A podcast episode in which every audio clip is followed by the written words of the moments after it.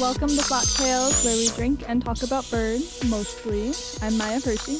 I'm Ashley Ola. I'm Kristen Brook. And I'm Jen Schneiderman. And we are your four resident bird nerds. And today we are going to be talking about birds as symbols or the symbolism of birds. And this has kind of been a morphed topic because originally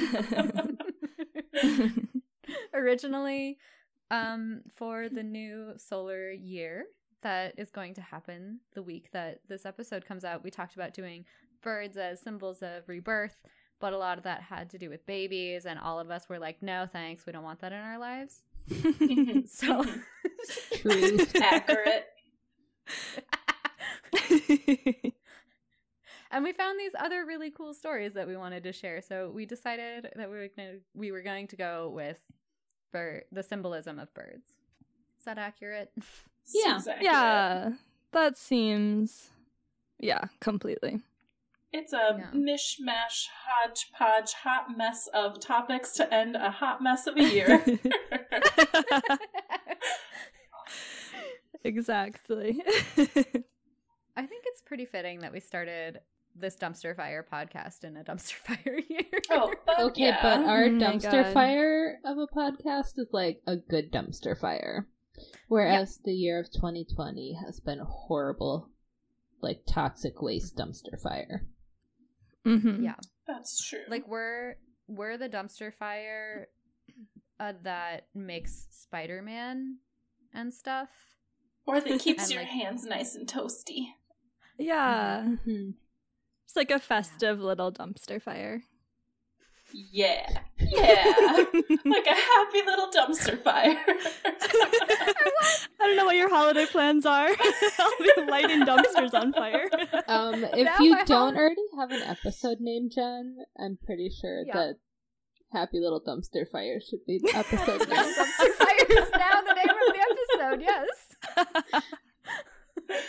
because it just conjures images of Bob Ross, and now I'm like, oh, I want Bob Ross to lead me Um, on a painting um, journey of happy little dumpster fires. Can, Yes. can you request that Cody Bob Ross is a Happy Little Dumpster Fire for some merch?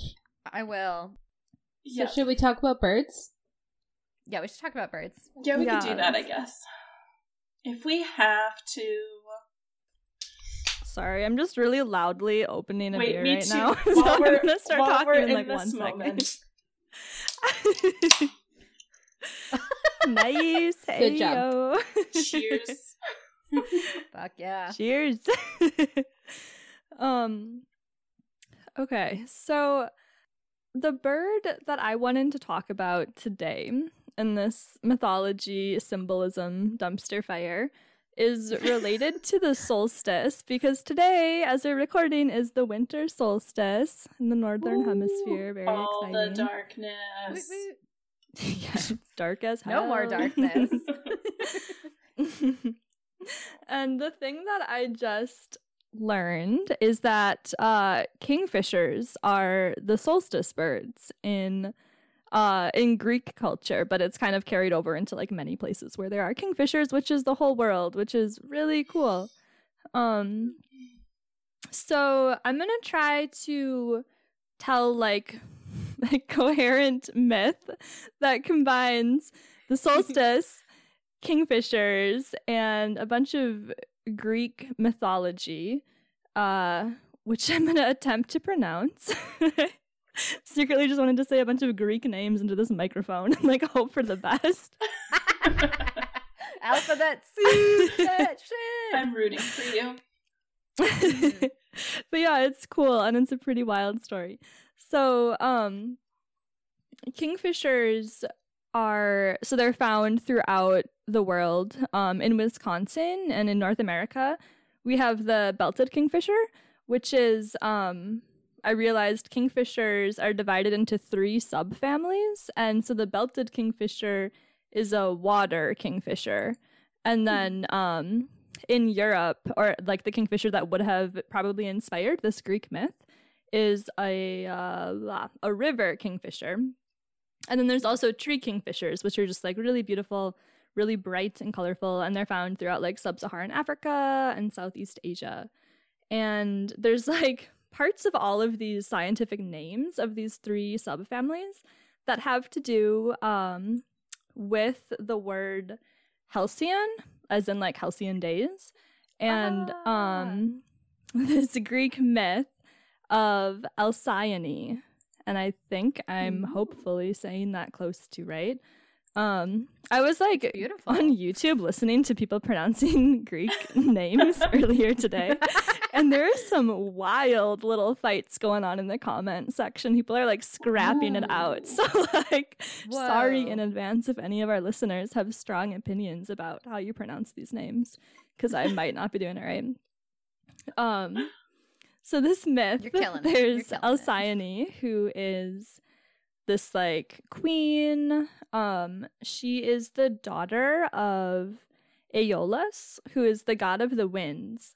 And she's one of the Pleiades which is a constellation um called the seven sisters which is really cool. It's a constellation you can see in the northern hemisphere. Um one of the seven sisters is named Maya. Did you guys know that? What? No, Uh, no. That's so cool. crazy. It's spelled the same way too with an I. Oh Nice. my really stoked so Greek goddess status achieved. Oh my god, absolutely. Yeah. As soon as I learned that, I was like, well, makes sense.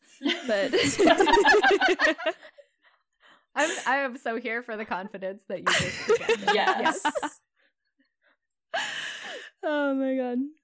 So Alcyone was a queen uh, married to this guy whose name I think you pronounce Seeks, like seeking something, but it also could be Ceyx, and I don't know if it's like I yeah I don't know how many syllables are supposed to be in here. It's C E Y X, um, and he is the son of Eosphorus, Eosphorus, who is the morning star, which is pretty Whoa. cool. This is getting so Greek so Um, fast. Mhm. I, I know, know. I know. So yeah, so the daughter of the god of the winds and the son of the morning star are this like king and queen who live by the sea, and they're really awesome. Uh, such power couple, but a lot of people are jealous of them, including um most of the gods. Most of the significant gods are like a little jealous, and so Super Greek, like I said. Mhm. Exactly. And so the brother of Ceyx uh, dies tragically. And I think actually by dies, I mean he jumped off a cliff and was turned into a hawk at the last moment and just kind of vanished from the story. And so no one really Oh. knows what Mhm. happened to him. Mhm, And mhm. so his brother, the king, decided to go to the Oracle of Apollo at Delphi, which was a really dangerous journey. And he went by sea. And uh, his wife, Alcyone, tried to convince him not to go because she knew that her father was the god of the winds and he couldn't be controlled. So the sea was just really crazy. And so, of course, the ship sank and everybody died and he drowned and it was really tragic. And um, this, yeah, I know, yeah, classic dramatic myth. I- yeah, it's melodramatic. So this whole chain of events happened where Alcyone prayed to Hera, who sent a messenger named Iris, who is the goddess of the rainbow, to the cave of Somnus, to who is the god of sleep, who commanded Morpheus, who is uh, the god of dreams. No, wait, shit. Morpheus is the shape shifting son of the god of sleep. and so he was sent Oh. to uh, to go visit Alcyone in the shape of Ceyx, her dead husband, and like explain that he had Oh. drowned in the sea. And so once that happened, Alcyone was horrified and she ran to the nearest cliff, I guess, and jumped off into the sea. She was, you know, trying to get back to this guy who drowned. Or yeah, do you think it's because her dead husband manifested in front of her and was like, "Yo, I drowned. Peace out, bitch." Like- yeah, I'm not clear on those details in particular, but I, it seems likely. yeah, I would be really distraught if I saw that. Yeah, I don't know if it's worse not knowing or if it's worse if someone pretended to be my husband was like, "Hey, I died in the sea," and then like left. See, that's that's what's fucked up to me. It's like you can you can go to somebody and be like, "Your husband died," but like when you dress up as them, you cosplay as the dead husband, and you're like, Mhm. "Hey, I died." Yeah, one of the versions I read, it sounded gnarly too. He like like he was all like pale and like dripping water and like you know staggering into her wherever she lived on the shore of this ocean and yeah mighty dramatic. What so as you would she went and jumped into the sea and at this point the the major gods who had like caused all of this shit by like being jealous and like probably sinking the ship in the first place like felt Mhm. pretty guilty. They and so they ended up as they should and they ended up changing both the alcyone and Ceyx into kingfishers. And Aw.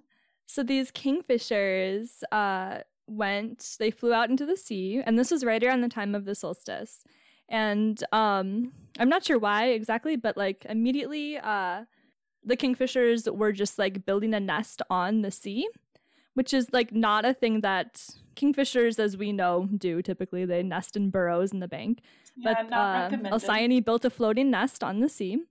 And then at this point, the gods were like super nice to them. And so they calmed the sea for the days, the seven days before the solstice and the seven days after the solstice.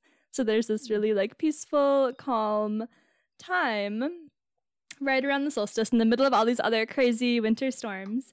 And uh, they're called the Halcyon days. And so that's where that word came from. And that word kind of like morphed into all of these different scientific names of pretty much every kingfisher that we have in the world can all be like traced back to this solstice bird. Whoa. myth. That That's just gave me cool. goosebumps. So wild. over. You did such a good job putting all of that together. Yes, that was amazing. it's a pretty crazy story. Also, Greek myths are just always fucked up. Next level. Yeah. They really are. And like this is the version like I cut out probably like a quarter of their friends and relations in this because I was trying to just limit the pronunciation of Greek words, like get to the story. I love uh, yeah, I did need like a flow chart mentally there for a hot second of just like, wow, this this dude and his father and that's not who we're talking about. It talking sort of about. reminds me Yeah. a little bit of those stories where, like, you know, my friend's brother's nephew knows someone who Mhm. knows someone who knows someone. It's just like they always Mhm. have to list Yeah. off all of these people and like there's all of these steps to, to get something done. Mhm. Mhm. Yeah, Totally. completely. it's a pretty tangled thing. I feel like I Mhm. could only remember the Morning Star Sun guy because he was the veggie burger guy. that That was all I Totally. That's how I was holding it together. Wait. What? Morningstar Farms makes vegetarian. All the veggie options. burgers. Yeah, no, I know, Yeah. I know, I know. Morningstar Farms. I'm just like, what's this? Who's the guy? The son well, of the main the character is the son of the Morningstar. Morning Star. Um, gotcha. Jen missed that Mhm. I part. didn't even make that. Con- nope, I didn't even make that connection. So, This is the weird way that my brain works. it, no, I mean it works. I just didn't. It sometimes think of it. works to clarify. Sometimes it doesn't.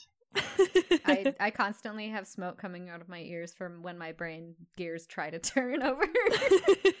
Trying to connect a veggie burger to like this Greek god and also kingfishers. But also birds. yeah. Also burgers, Bird Mhm. burger birds. Bird burgers. burgers. Yeah. burgers. that was a really important leap that you just made. And I wanna I wanna recognize it.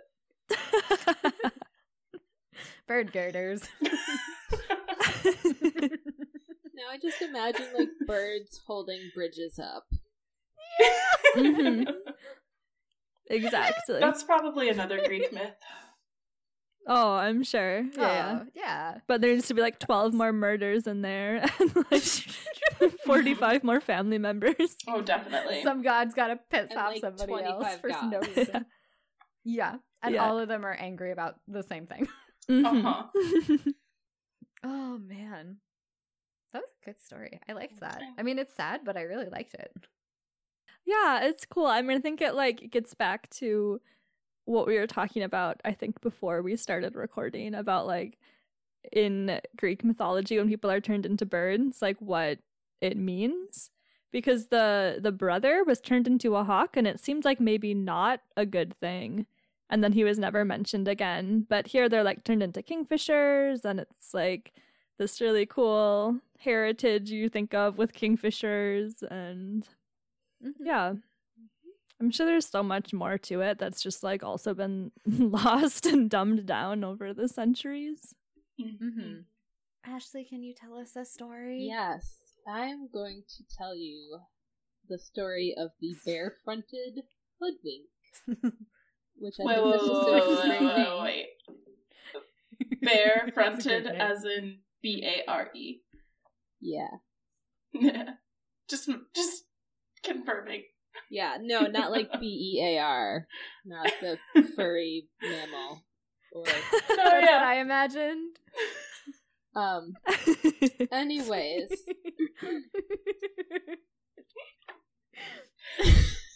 Are we talking full frontal or like?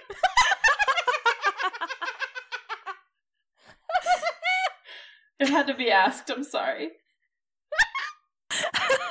Okay, but wait, we need a visual description. Ashley, please give us a visual um, description of this bird. well, it has a very large black head, sort of like a crow's head, and then its body, I don't know, sort of looks. It's got like a brownish color on its back and wings, and then it's white on its underside with what looks like sort of a streak of rusty colored feathers down its like the middle of its front side, and then it's got this really goofy tail with what looks like three feathers on it that sort of like stick up in a little arch. so bedraggled. It looks a little bit draggled, yes. It looks like someone took four different hundred-year-old taxidermy mounts and sewed them together. Mhm, that is what it looks like. yeah, its feet are wild too. Oh my god. And its eggs are very strange. Two of the eggs are all black, and two of the eggs are white with black spots like a cow. and they're They way like- too tiny. And yeah, they're tiny. and tiny. And it's also like if someone who was maybe like in third or fourth grade painted a cow, like that's the vibe I'm Yes. with the speckled eggs. Wait, okay, I'm sorry. You can actually tell the story now. I apologize. Okay. We've established it's full frontal. Full frontal for sure. Okay. Um, the bare-fronted hoodwink is a very shy kind of bird. Um, it's never been fully observed except for this taxidermy mount. Is it is that Wait, you said it hasn't been seen except for that taxidermied mount? Yeah, that's the the one in the picture. Like that's the only one that's ever been seen. Whoa, whoa, whoa, Oh my God. Wait, Wow. no, Oh my God, wait. so that's this real? is a real bird? Can I tell the story? Yeah, okay, fine, Yeah. sorry. We're freaking out. How do we know someone didn't super glue these together? like, ah. Um, in any case, it's super shy. Uh, the the taxidermy one, which I'll put the picture, we'll put the picture up on all of the different places. Um, so its existence has only really been sort of like known thanks to the efforts of ornithologist M. F. Meiklejohn, who conducted a careful study of birds that were only partially seen or indeterminately heard and he advised bird watchers, like out in the field, that they could recognize this species, the bare-fronted hoodwink, by its blurred appearance and extremely rapid flight away from the observer. Holy shit, I think I've seen it. All right. He- I also I appreciate this dude's initials are motherfucking Meiklejohn. yeah, yeah. Um, so MF Meiklejohn. It's actually MFM Meiklejohn, which stands for Matthew Fontaine Maury Meiklejohn. Too many names. no, it doesn't.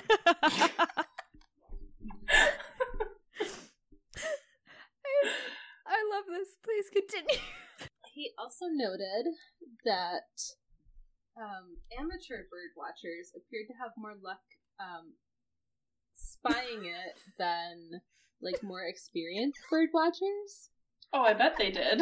Um, Yeah, hell yeah. and so and so on April um 1st, 1975, the bird was put on display at the Royal Scottish Museum of Edinburgh um in Scotland. Hence Royal Scottish Museum. Um and the exhibit included photos of blurry birds flying away. Um and Sasquatch. you all might have maybe already guessed this, but this bird actually isn't real. The taxidermy one is a combination of the head of a carrion crow, the body of a plover, and the feet of a waterfowl. Um, and the bare front part was comprised of wax. So that's like the red sort of streak on it. Um, Oh my god. the gross little skin patch. yeah, Like, yeah. oh my god. Um, he, MFM Meiklejohn, wrote a paper and published it in the scientific journal Bird Notes in 1950 about the Boy. bare-fronted hoodwink. Um, it was What? it was a long and humorous paper according to Wikipedia. Oh, Yeah. wait, w- like it was meant to be satire? Yeah, and they Okay. published it? Wow. The heyday When of papers right I want to Mhm. read it. Right? When when did ornithologists lose their fun? You could never publish something like Mhm. that today. Um, according to this other website, um, gizmodo.com, uh, basically, like, I think we all know as people that look at birds, birds fly away and you don't get good looks at them, and I guess Mhm. MFM Michael John decided that he was gonna name those birds and sort of like poke fun at it because why not classify the things we can't see? Um, Okay. yeah, so uh, they call it the flying Sasquatch because it's never satisfactorily captured, seen, or photographed. Wait, that's amazing. I really wish I was still teaching bird ID courses because I would have like every single time a student asked me what a bird was that I didn't see, told them it was a bare-fronted hoodwink. Oh. So, anyways, That's so good. There's not like a ton of symbolism except the like, you don't always see birds, and now you can call them something if you want. I love it. I usually That's just so call them motherfuckers. yeah. Or what is it? Like LBBs, like little brown bird? Yeah. mm-hmm. Or SBB, streaky brown bird? I might have made that one up. I'm not sure if that exists. I feel like. I've heard that one. Anyways, I almost picked another Greek myth, um, but I didn't want to deal with all of the horrible things that happen in Greek myths, and so I was like, I'm gonna pick a fake bird. I think you did the right thing. yeah, one Greek myth in a day is like plenty. Mhm. Unless it's about I don't know. Wait, was Dionysus Greek or Roman? I don't know. The Romans just copied the Greeks think anyways, Greek. so Yeah. yeah. Okay. Because Dionysus is like, I he sounds like a cool dude. was it? He seems pretty iconic. Yeah. Hmm. There was a play at a festival for Dion. I'm gonna derail this. I'm sorry. Do There was a play. there was a play during a festival for Dionysus where somebody wrote a story of Dionysus just like trying to do all of this heroic shit, and then his servant, like Dionysus, fucking it up, and then his servant having to come in and save his ass. And the whole festival decided that that was the best play to honor Dionysus ever. Okay. Jen, Dionysus is Mhm. Greek. The Romans Okay. basically took that and turned it into Bacchus. So like a Bacchus Oh, that's right. It's just like yeah. the syncretism always, always gets me. Well, didn't I like Dionysus? this festival. Oh, sorry. Go ahead. I just was gonna say I like that this festival about this dude decided that yeah he is absolutely a useless human garbage guy. Well, yeah. Didn't They're he like- live like in a box or like a wine barrel? He lived in a wine barrel, and people were just that's- like they brought him everything he needed because he lived in a barrel. Oh, So he was oh. like really happy and like frequently just like drunk because everyone gave him wine. And he's That like, "So you don't sounds need anything in okay." life. yeah, I mean, that just sounds like me when I drink. I'm just like, I love you all. I mean, I'm like that anyway, but. totally. and now I live in this barrel. Oh my gosh, I miss getting drunk in the same room Oh my god, I Oh, know, right? as other humans, I guess, generally. The cuddle puddles. hmm I I miss the too cuddle puddles. am a sappy drunk. Oh, aren't we all? Wait, I was just thinking about this crazy, like potentially, I mean, maybe definitely unreal bird. it's Yeah. reminding me of a Wendell Berry poem about like an unknowable animal. Do any of you know that poem? No. I don't. I don't know that Oh one my god, specifically it's so now. cool. He like wrote it based on I can't remember like some maybe like a nephew or something who was talking about how he wishes there's an animal that no one has ever really like gotten able like a good to get a good look at or like really been able to see and how he hopes it'll always stay that way. It's just a really cool like sense of mystery and like mm-hmm. that we maybe don't know everything and as much as we think we do. I think that's the point of a lot of myths and legends and symbolism is like a way to explain these things that we don't really have an explanation for. And just because we have more of an explanation now doesn't mean that we still know everything. And I think it's mm-hmm. like it's cool because I think there's still a place for that and I like that. So thank you, Wendell Berry. Yeah, completely. Kristen. Oh yeah. I feel like I took this way too literally now. Uh, No, no, I don't no, really have a story. I feel like we have a good breadth of different things. Yeah, Mhm, mhm. definitely. I have more of a collection of facts and like symbolism from different places. Mhm. So, today I am going to talk about the robin, which, by virtue of robin being a common name and not a scientific name, there's a lot of different birds that we call robins. Um, I'm going to talk about two specifically. Uh, yeah, so I'll just jump in. So I learned as a kid, and I think probably a lot of people did, that like the first robin of the year is a symbol of spring coming after usually what has been like a long, cold, dark winter when you're really ready for spring to spring to spring, I guess.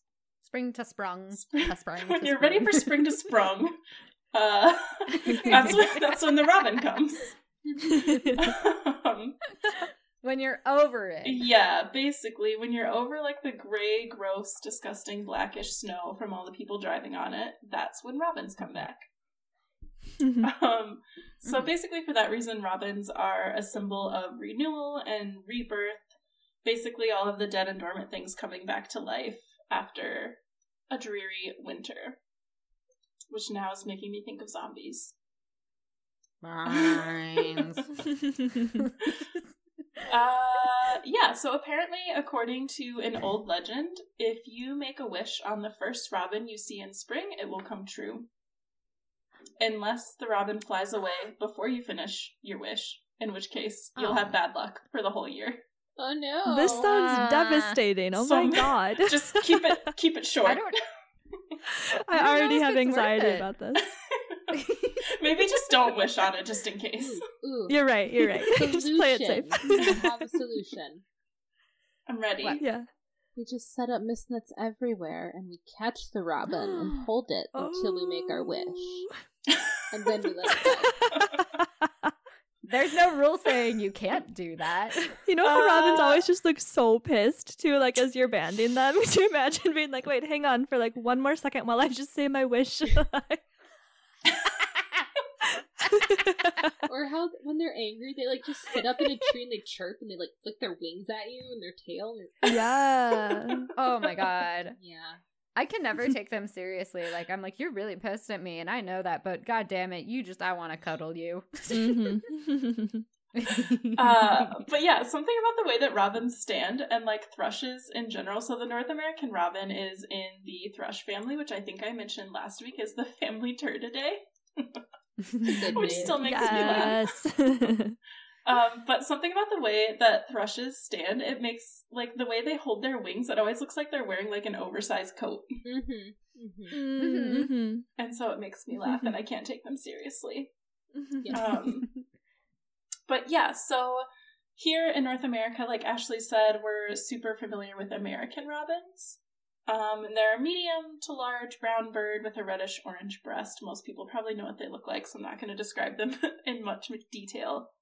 Um, and while we associate the first robin of the year with spring, they're actually not really migratory. They can be seen pretty much year round in every US state.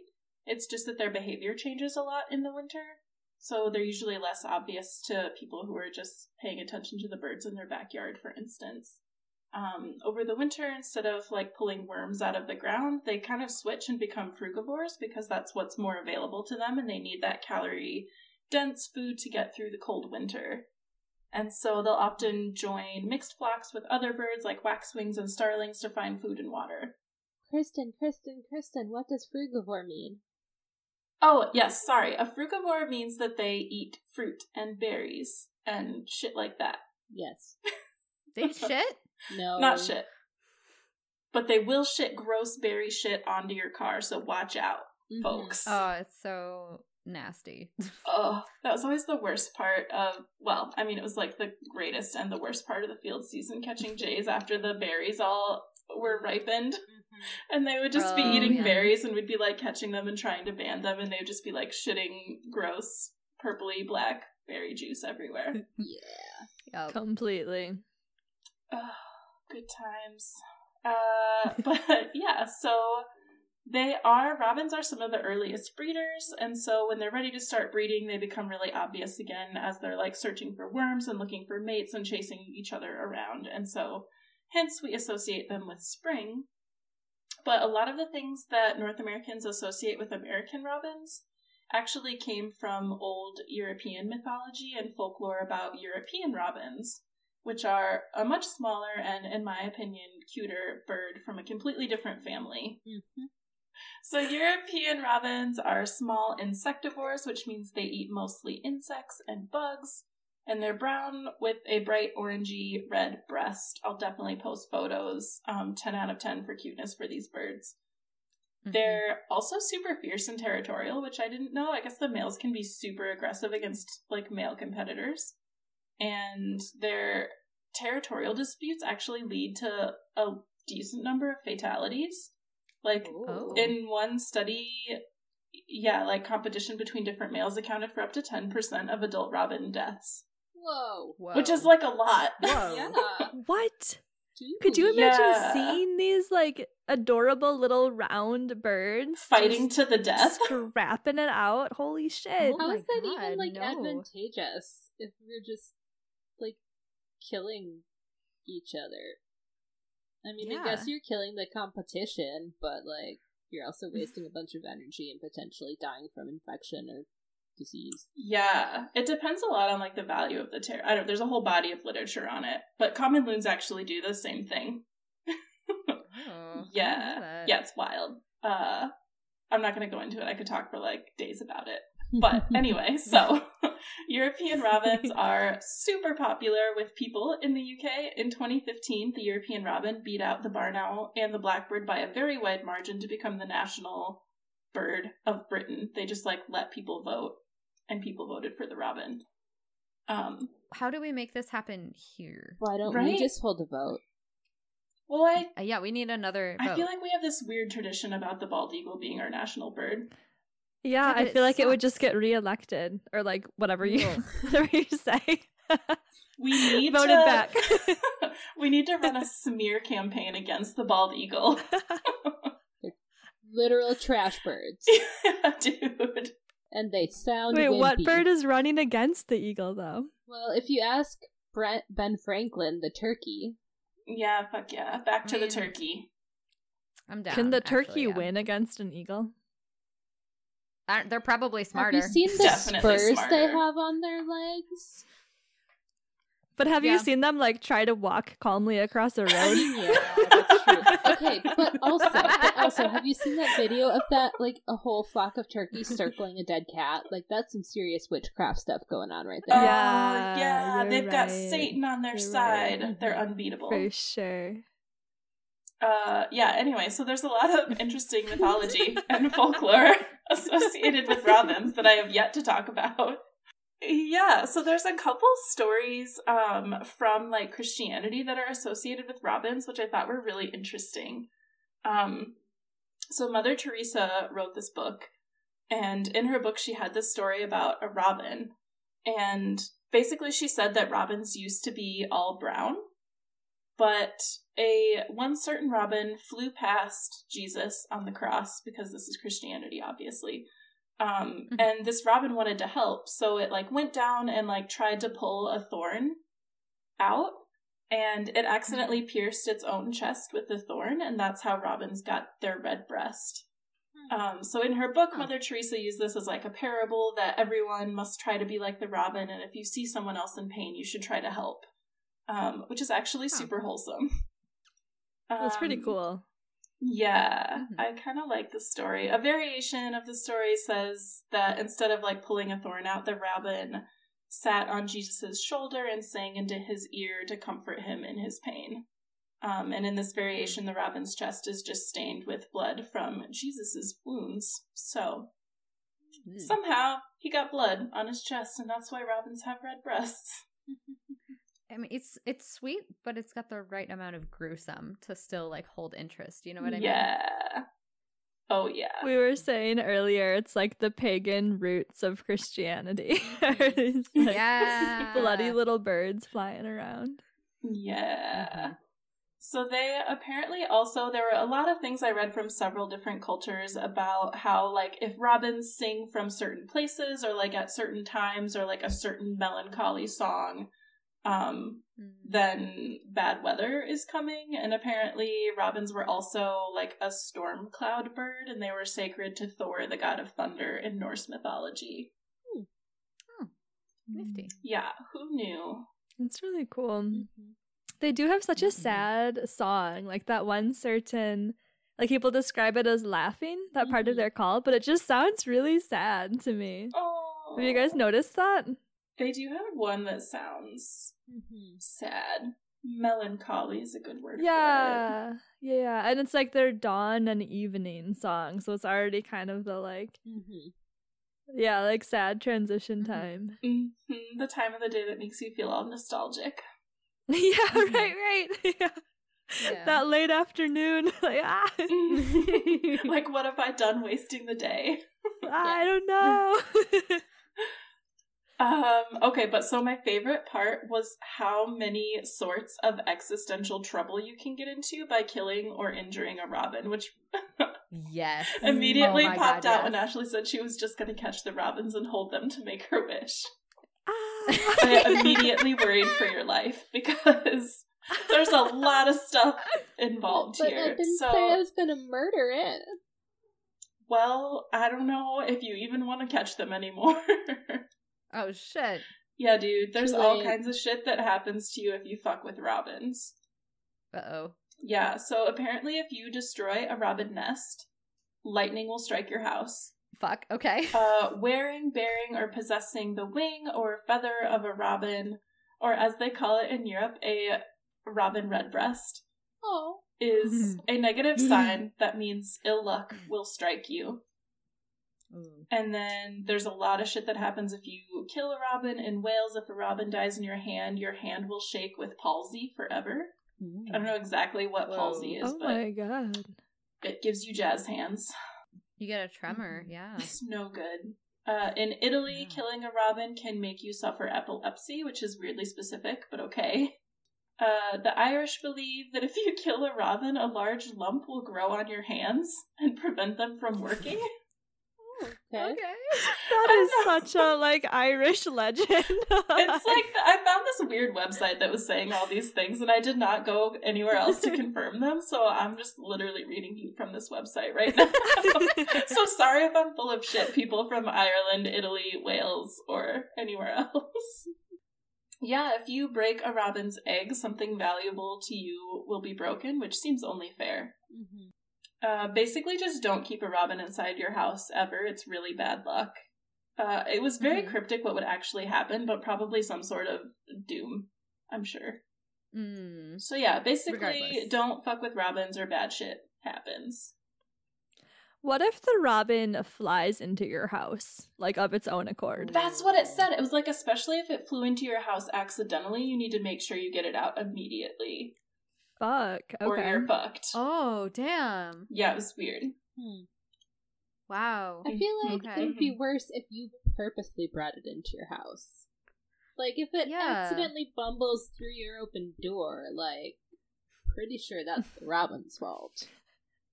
But Apparently, it's on you. I don't know. You get blamed for it. So Sounds chaotic it either does, way. It does. right, Oh, right. Most They're large and panicky. Such forbs. What else about robins? Uh, I mean, that's pretty much it. Yeah, they symbolize renewal, great winter into happy green spring, and also don't fuck with them. And that's that's the gist of robins. Yeah. Also, the Crayola That's so box cool. is not lying. Robin's egg blue is literally the color of a robin's egg. At least North Mm, American mhm. robins. Ah! It's true. I love that. That's very good. Oh my gosh, this neighbor. Sorry. Speaking of breaking robin's eggs, when I was like a little kid, my sister and I found a robin's egg because apparently that happened when we were kids. And Uh-huh. uh, this neighbor kid was a total dick, and he convinced my sister to roll it down the slide in our backyard. no. At which point, obviously, it broke. And yeah, that was a very formative experience in my life. Oh my god. Yeah. But you're like immediately all struck by lightning after that incident? Not immediately, but I feel like there must have been bad luck that I no longer remember. Maybe I'd lucked it out.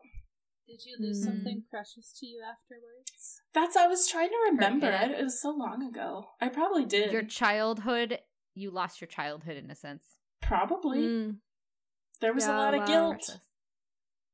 totally. Totally sad. Mhm, mhm. Okay.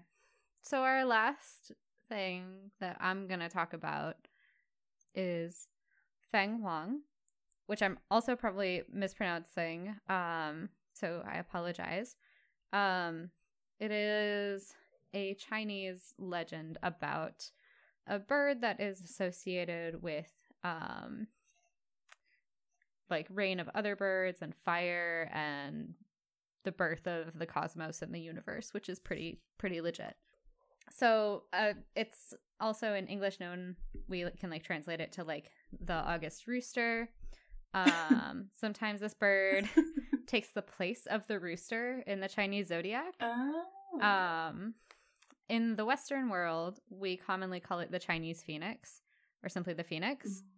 Um, it's it's very not similar at all, aside from the fact that like it's a bird that's associated with fire, and is really cool. Fuck yeah. yeah. So the Feng Huang is actually two birds. Um, Feng, which is the masculine bird, and Huang, which is the feminine bird. Nowadays, they're just kind of like put together into like one feminine entity because it's often paired with like a masculine form of a dragon. So it's kind of like the dragon was like the emperor of China, and then the Feng Huang was like the empress of China. So it's like that depiction, Oh, cool. that duality kind of there. Yeah, it's a really cool bird. So it's a bird that looks like a whole bunch of shit. Yes. Um, it's said to be made up of the beak of a cockerel or a rooster, the face of a swallow, the forehead of a fowl. this is very specific. Yeah, it gets weirder. The neck of a snake, the breast of a goose, the back of a tortoise, the hindquarters of a stag, and the tail of a fish. Wait, the back of a tortoise like it has a shell? I think it's more the patterning. Um, but yes it kind of in a lot of depictions looks like a pheasant so like a chinese pheasant or a ringneck pheasant um or an egyptian pheasant which are also really cool birds um so yeah uh one of the cool things about this uh the feng huang is that it is associated with the world's creation. So uh, there's this whole like Chinese creation myth um, that's associated with Pangu, which I'm again probably mispronouncing, who was the first living being and creator of all things, who emerged out of like this giant egg of chaos, basically, um, and brought these four other beings to life. The dragon, the probably mispronouncing this again, sorry, the Quilin or Qilin, which is like a horned creature with hooves, or commonly called a Chinese unicorn. I don't know anything about it um, beyond that the turtle, and then Feng Huang, or the phoenix. So these four creatures were known as the four spirits, and they joined forces with Pangu, the original creator, and created the world. And then these four spirits had the power over five elements metal, wood, water, fire, and earth, and then gave birth to the seasons. And they also ruled over different portions of the sky. Or the Feng Huang took control of fire, summer, and the southern portion of the sky. That tracks. Um, That's really cool. yeah, right. so this bird is associated with fire. Um, but one of the like really big differences is that this bird is just immortal. Like it doesn't die and then re- is reborn from its ashes, much like the phoenix that we know of in like medieval Western culture. Um, it's just immortal, and it also has a fuck ton of power over fire. Uh, the Feng Huang is said to be incredibly rare and only lives in a specific mountain range in China. And it is known to be very fond of music, such that if you go to the forest region where it lives and play a song for it that it loves uh, or it likes the tune of, it will sing along with you and grant you like great prosperity. Oh, Oh my god, that's so cool. yeah. It's also so because it lives in these very remote mountains, the Feng Huang usually doesn't come in my in my brain. It doesn't dignify humanity with its presence very often. totally. Mhm. but when it is seen, it's seen and associated with times of like great prosperity and change and good things. Um, so it was said to be seen like when a new emperor was crowned or like at the start of a new dynasty, Hmm. things along those lines where it's like a big change, but it's all going to be good and prosperous. Mm, Yeah. wow. That's Um, good stuff. so the last time it was seen, which I love that there's record of this, is it is said to have been seen in 1368 uh, Oh, in the uh, in the Anhui province at the grave of the founder of the Ming dynasty. that's a long Um, time ago. That is yeah. We're in great Yeah. need of a Feng Huang now. Yes. I We really agree. are. Um, the last thing I will say about this bird is that uh, it is not only I'm talking about the the Chinese uh form of this bird, but it is like found throughout what's called sinospheric mythology. So it's like a whole bunch of different like Hmm. cultures on the Asian continent. Um, so like there's this is the Chinese uh word for it. There's also Korean, Japanese, um, Vietnamese, and a whole bunch of other cultures have like a very similar figure that they call by a slightly different name. But the coolest one that I'm going to talk about is the Japanese one. Um because I love it.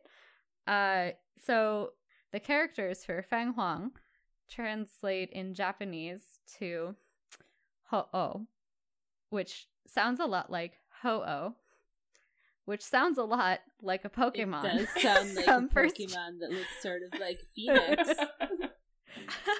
it does. um, Wait, do I know this Pokemon? what- it's the first Pokemon that Ash sees in episode one of Pokemon. Oh, it's Gen 2. yeah, it's Gen 2. Okay. But he sees it. Wow. I vaguely remember Mhm. this one, maybe. Um yeah, it's a it's great. Pretty cool. There are some wild wild descriptions of this bird. Like that's not even the one that I gave of all of those different animals together was just one. There's also like one where in modern day sometimes the interpretation is the head of a golden pheasant, the body of a mandarin duck, the tail of a peacock, the legs of a crane and the mouth of a parrot and the wings of a swallow. they oh took my all the obnoxiously brightly colored birds and mashed them together. I love it. Okay, now we need somebody to make a taxidermy mashup of it, like they did for the. Oh. Completely. So one of the coolest things is like that the the descriptions of this bird are all over the place, but man, like a lot of the pottery and the art of this bird is like very very beautiful and like flowing together, and it doesn't look at all to me like its individual components. So maybe this is mm-hmm. a this the whole is the greater than the sum of its parts situation. Mm-hmm. I'm not really sure. Yes, Sounds the like pictures are beautiful. Yeah, and there's depictions of this bird that go back like centuries, like multiple centuries. Um, yeah. Um, so yeah, we hope you enjoyed these really cool facts and myths about birds, um, and what they symbolize in the world. I guess just like the world. Um, It's a lot of symbolism going on here. Such a great dumpster fire. oh my god, I'm a fan of this dumpster fire. One of the best. Yeah, absolutely. I mean, we're in it, so Mhm. obviously, Yeah, hell one yeah. of the best. um, tell us what your favorite bird mythologies are. We did not talk about the Western Phoenix, but you know, I guess you can tweet at us about it too. Mhm. Um, yeah, there's a whole bunch out there, and we would love to hear about your favorites. We have a couple of shout outs this week. Um, the first one is to Samantha Vold, our at Samantha Vold on Twitter. We also have a shout out to Just the Zoo of Us, uh, which is a really, really fun podcast about animals and zoos. Um, you should definitely check them out. Um, we also have another shout out for Dexter Patterson or at I am Dexter P on Twitter. Um, and then we have another one for uh, bird names for birds, which is super cool. oh my god, yay! I love them so much. They're Yeah, so supportive. Uh, yes. Uh, and then we have another one for Christina Olichna, I think, or at Christina Olichna on Twitter. We also have another one for Barry Alderson Jackson on Twitter or at Alderson Jackson. So thank you everyone for repping Flocktails. Oh, we fuck super yeah. very much appreciate it. Yeah, we do. Oh, yeah, thank you. I'm not over bird names for birds. That's amazing. For those Mhm. of you that don't know, bird names for birds, they're sort of sussing out all of the birds that are named after humans, mostly white men that did horrible things to other people and are trying to lobby for the names to get changed. So, hmm To things that have to do with the bird and not some yeah. random horrible white dude. Support that mission so much. Yeah, Oh, yeah. follow them on Twitter. They've been doing a really cool series of like explaining who certain birds are named after and what deeds are, you know, in their past that are specific reasons not to name birds after humans. Yeah, on Instagram too. Check them out there. If you want to shout out, you should probably interact with any of our multiple social media things. Please email us. Woo! Not to be thirsty, but where Hey Kristen, where can they email us? oh fuck, I don't know what our Gmail is. Is it Flocktail Hour? It's flocktailspodcast at gmail.com. You can find us at Flocktail Hour on all of the social media, which really is Mhm. just Facebook, Twitter, and Instagram. Sorry, I almost just spit all over my microphone. It was I was so so into it. You have no idea. I'm, s- I'm so buzzed right now. I've literally been subsisting on cookies from the holiday cookie swap and sourdough that Maya made earlier. There are way That's too many life. carbs in our house right I now. have had it's kind of so wild. many cookies today. Oh my gosh. yeah, I stopped counting. It's not good. It's not worth it. Don't count the cookies. it's It's really Christmas, not. I just switched to drinking a beer instead, which is definitely not also just carbs. It's the better option, though. I mean, yeah, it's not all just carbs. There's also alcohol in it. yeah, exactly. Sure is. Which can and sugar. confirm. Which can Don't forget the sugar. You do need the sugar to make the alcohol. Yeah. it's good for you. yeah. Uh, flocktailhour.com. Did we say that? Now Nope, you we did. didn't. Come to our What's our- so fucking website. We're at flocktailhour.com. Woo! it is lit. You'll have a good time. Just go there. Yes. Full we have all of frontal. Uh... I can't remember the name of the bird. It's gone. Bare-fronted hoodwink. Bare, full frontal, bare fronted hoodwinks all over the website. Come check it out. Now there are. Oh, but we have so we have a lot of episode content. So if you want to see our sources or pictures or uh potentially transcripts of these episodes, you can check out our one or website. two. Don't get your hopes up just yet. Kristen is losing her mind. I'm Why are you losing your mind? No, don't apologize. I just want to know why. What? No, I'm just laughing at bare fronted things. It's fine. Don't worry about me. Yeah. We got our first email about bird poo. Yes. Uh, that was from my mom, Deborah. Mama Jen, Thanks, Mom. thank you.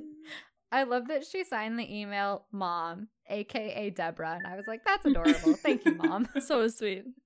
Just clearing up any confusions. Just in case the other three of us thought that she was our mom. Might have been our mom. I think she would adopt you all. I'm just gonna throw that out there. That's sweet. She would at least minimum go to a bar with us and get kind of hammered. So oh, I'm so in. So post COVID goal right We- there. Yeah, Yeah. post COVID, we go to California and look at all the cool birds and hang out with Jen's mom. Mhm. and get fucking wasted And in some of record my it. favorite bars. I'm And in. record it. You're welcome. Special guest star. Oh my god. That is either going to be fine to edit or a nightmare. Actually, I it's gonna be a nightmare to edit. It's gonna be a nightmare, but it's so glorious when you're done. It'll be wonderful. It'll be my masterpiece. Is every episode not a nightmare to edit? yes. Yes, it's not, or yes, it is. Yes. Okay, How do we interpret? Let's this? keep it vague. It's both. It's it's a how about uh it's fun because I get to hear all of the stupid shit that I know we're gonna say. but sometimes uh yeah the the audio poison sometimes happens Mm. um Sorry. it's okay i i am probably the most egregious audio poisoner out there so Oh. no need to apologize I've definitely. Uh, been I think we've all done of our part. Yeah, I've I've, po- I've poisoned the water hole a few times. we've all shit in that well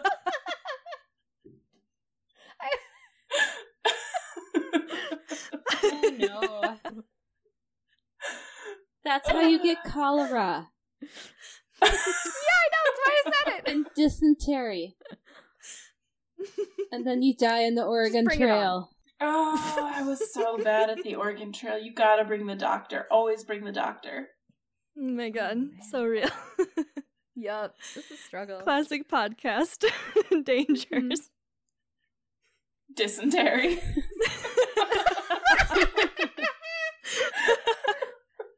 we gotta warn everyone.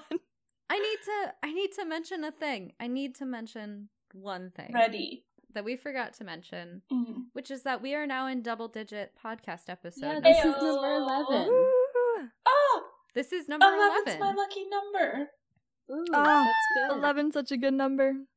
That's like a binge amount of podcasts that we have That is. created. That's pretty amazing. That is amazing. almost almost 12 hours of content. We've burst Whoa. 12 hours of content. I don't like it when you put it Good that way. work, team. Oh, no, it makes it even better. No. that we don't like it makes it better? Yup. Uh, well, so thank you for listening. This year has been shitty, but hopefully 2021 is better, and hopefully these birds will carry you uh, into the new year more hopeful and feeling good. Da-na-na-na-na-na. Aw. You that was sweet. It was They're all rising sweet. from the ashes of the dumpster fires. Yes. it's only up from here. Onward hose. Absolutely. Who you calling a hoe? I mean, you're not wrong. Only- I just want to know how you found Oh, out. Only everybody. It's fine. Uh, should we sign off? Yeah. Thanks for listening, everyone. Yeah, I appreciate you all. I'm Maya Pershi. I'm Ashley Ola. I'm Kristen Brunk. And I'm Jen Schneiderman. Happy New Peace Year, out, motherfuckers! Yes. 2021! um,